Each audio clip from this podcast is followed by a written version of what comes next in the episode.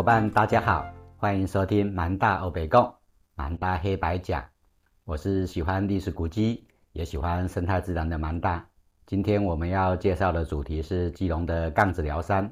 星期二的上午，闯荡山林的课程，我们跟北投社区大学的同学相约在海洋大学的滨海校门集合。同学便都到圆山转运站搭乘公车前来，因为公车开进了台北市区。绕了一会，才从基隆路上高速公路，市区塞车非常的严重，所以大家到达海洋大学滨海校区门口的时间有点晚。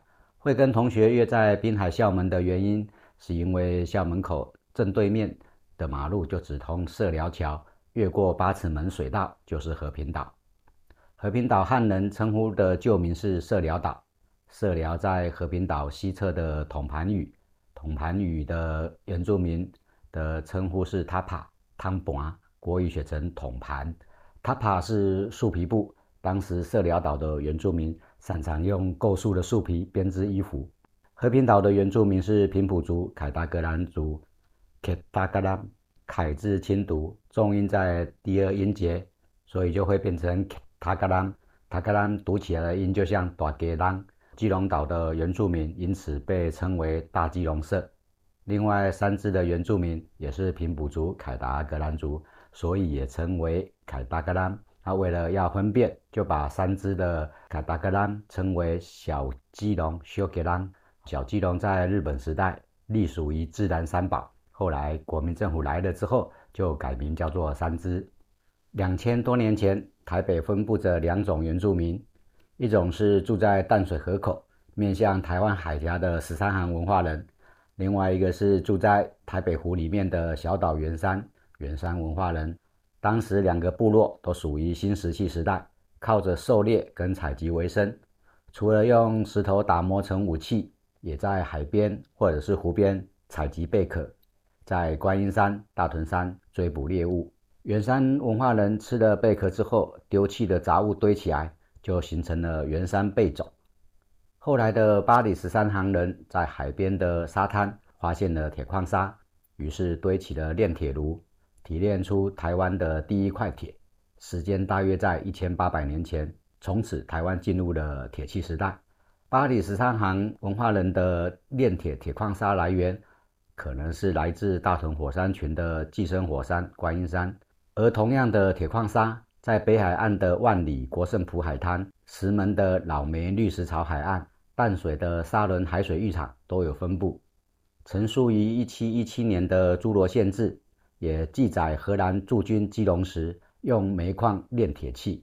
煤矿盛产于基隆附近，铁矿砂的来源虽然没有记载，但近在咫尺的北海岸沙滩显然有很高的可能性。所以，蛮大我是认为北海岸有可能是台湾铁器的发源地。炼铁的燃料来自基隆或万里，因为木炭是烧不了熔铁的高温，而且可能北海岸的各部落都会炼铁。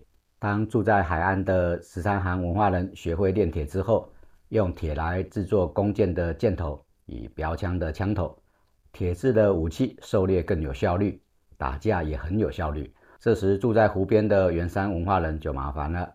远山文化当时还处在新石器时代。石头木棒对抗弓箭标枪的结果就是惨败。战败的元山文化人向台北盆地、新店溪及大汉溪的上游撤退，后来成为泰雅族的祖先。十三行文化人进入台北盆地，在淡水河跟基隆河的河谷平原居住，成为凯达格兰。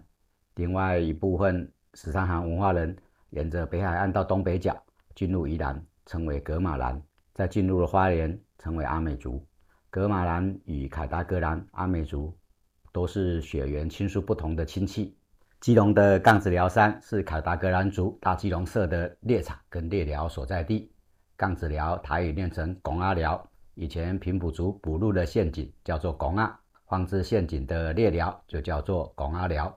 东北角的贡寮台语也是叫拱阿寮，以前是山雕社的猎场跟猎寮所在地。贡寮跟杠子寮台语的发音都相同，都叫拱寮、拱阿寮，只是写成国语不一样。金山跟万里的交界有一条贡寮溪，是圆潭溪的支流。圆潭溪最后在金山流入海洋。贡寮溪附近就是金包里社猎场跟猎寮的所在地。另外，在三支的北新路上，也有一个古老的地名叫做鹿寮旗，那附近就是三支小鸡笼社的猎场，猎寮也在那里。原住民在山上放陷阱捕鹿，抓到鹿之后切成肉块，鹿筋跟鹿皮交给采买的汉人头家，鹿头跟肉脏才归原住民所有。汉人买家收购鹿皮，通常是卖到日本。日本武士的盔甲里面要衬鹿皮，不然冰冷的铁甲直接接触皮肤，身体会很不舒服。鹿肉主要是晒成鹿干，卖到福建的漳州。当时的漳州人是很喜欢吃鹿肉干的。本来这些汉人都会进到部落去收购鹿皮或鹿肉，后来渐渐的就会有一些不良的商人会诱拐或者是强抢原住民妇女。于是原住民就不让汉人再进部落了，要收鹿皮鹿肉，请到拱阿寮去，就是要到猎寮去。这也是为什么猎寮距离部落很近，但又必须单独设置的原因。原住民打猎会在部落附近搭建猎寮，储放陷阱，处理猎物跟交易鹿皮鹿肉。为了避免汉人进入部落衍生纠纷，原住民跟汉人的交易也会选择在鹿寮。因此，猎寮所在地也形成了鲜明的地名标记。平埔族语捕鹿制作的陷阱叫做“拱阿”，猎寮叫做“拱阿寮”，日后简化成“贡寮”。贡寮就是山雕社猎场跟猎寮的所在地。同样的“拱阿寮”也出现在和平岛对面海洋大学的后山，只是写成“杠子寮”。杠子寮炮台附近就是大基隆社的猎场跟猎寮的所在地。金山跟万里交界的贡寮溪是圆潭溪的支流。附近有鹿觉坪跟鹿觉坪古道，鹿觉坪台语念成鹿窟坪，就是金包里社的猎场跟猎寮所在地，而且还留着鹿觉坪的地名，标示着是鹿很多的地方。三支的大屯溪上游，靠近三板桥附近有鹿寮旗的地名遗留，就是三支小鸡笼社的猎场跟猎寮所在。靠海的平埔族三雕社、大鸡笼社、金包里社、小鸡笼社。称呼猎寮都是公阿寮，来到基隆河的河谷，猎寮的称呼转成孔阿寮。公阿寮跟孔阿寮的发音是轻重音的不同，可能是因为沿海的部落海风比较大，说话必须比较大声，或者是加重语气，不然听不清楚，所以叫做公阿寮。基隆河的河谷发音比较轻，叫做孔阿寮，意思都相同。戏子有一条康靠坑溪，台语念成孔寮 K。是以前松山溪口社的猎场跟猎寮所在地，鹿群来自康靠坑溪上游跟石碇交界的鹿窟鹿窟。清朝乾隆年间，松山溪口社丧失了台北市的猎场，搬到戏子康靠坑溪的下游樟树湾。原住民时期猎场的范围是维持部落永续经营的命脉，任意入侵别人的部落领地狩猎会引起部落战争。松山的溪口社原住民能够搬到戏子的樟树湾定居，就是因为康靠坑溪下游的樟树湾跟番子寮原本就是属于松山溪口社的猎场。戏子的丰子寺社猎场是在七堵的鹿寮溪，鹿寮溪跟马林坑溪之间的山地叫做空阿伦，是布放陷阱孔阿的山头，也是戏子丰子四社猎场的所在地。杠子寮山可以俯瞰大基隆社的社寮岛以及女巫的家八斗子。